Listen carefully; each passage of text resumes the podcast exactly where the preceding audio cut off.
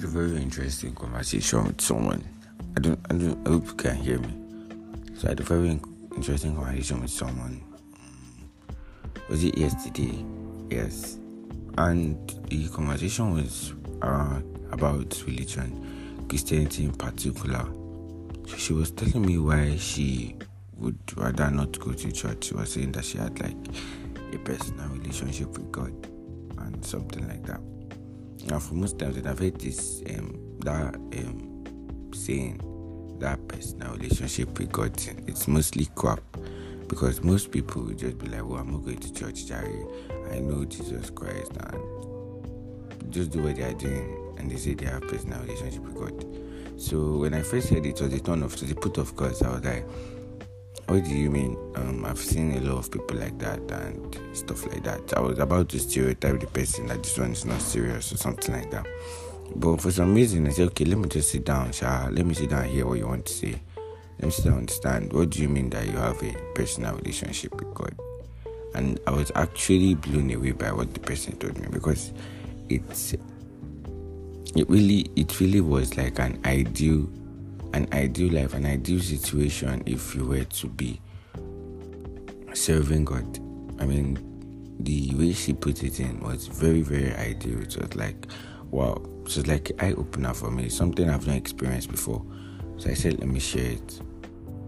So now she said that one, she said that one point she gives, um, what I'll be telling you guys. So the first point was Christianity is not what it used to be before. Now you just have lots of churches that have gone away from what was originally set out, what God wanted us to do.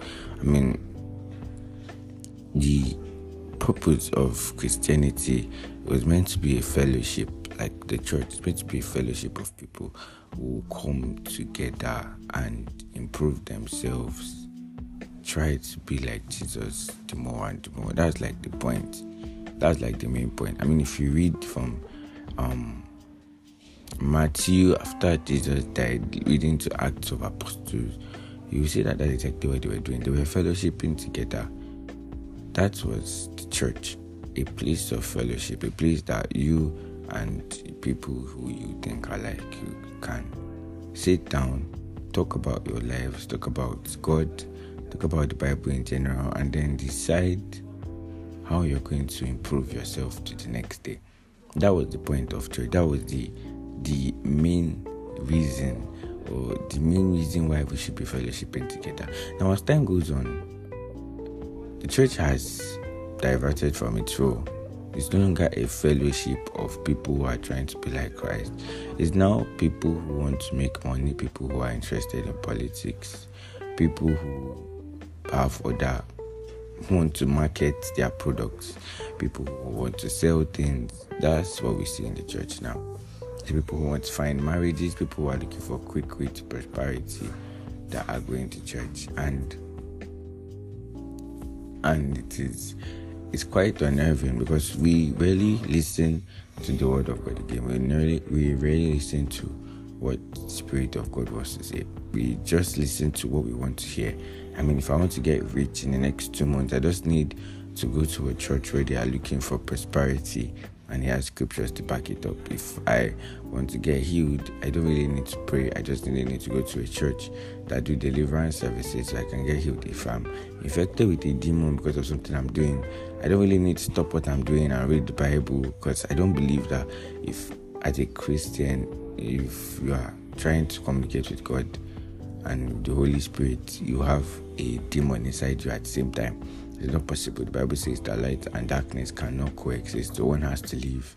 So you have a demon, you know what you're doing, why the demon is there, but you refuse to take care of it. So you look for a deliverance pastor that can help you clear of the demons. And then you you go into a lot of complex situations that could have been easily simplified you know. And as she was talking, it really touched me that this is what fellowship means. This is what church means.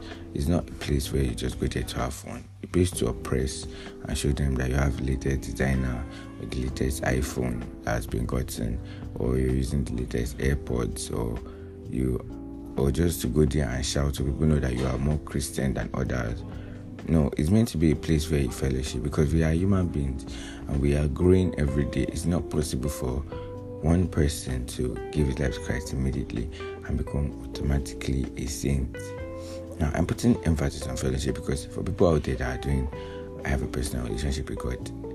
God, the Bible says, when two or three are gathered in His name, there is in our midst. Now, if if you are just one person, you will face everything on your own, every single thing, every every temptation, every problem, every situation it will be yours to face alone. There will be no help, there will be no backup, there will be no one to turn to, there will be no one to lift you up when you are spiritually down, even physically down, mentally down. There will be no other person.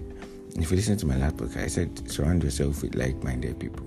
And if you're going to be a good Christian, if you're going to be a good at your religion, you have to be surrounding yourself with people that think alike you so that you can be able to succeed and and if you listen to part of you see that spirituality has a big role to play in your success in life and it's very highly underrated because there are lots of things that are not in our control.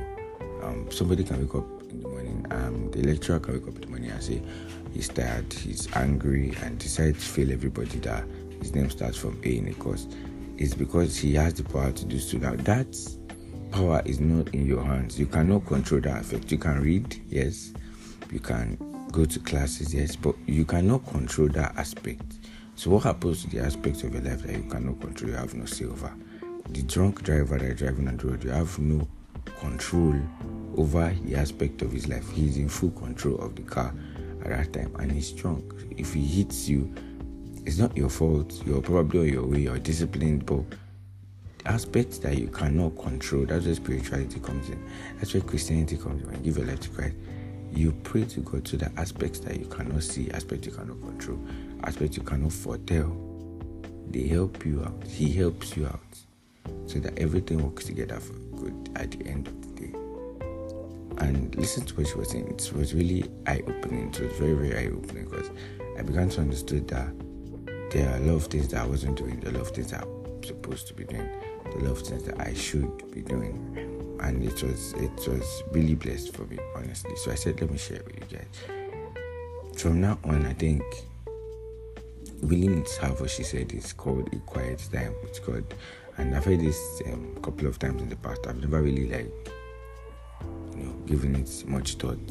I think it's that period of time where you just come and you know just just try to communicate with him. I she said something like um, people always pray but they never really expect God to reply back.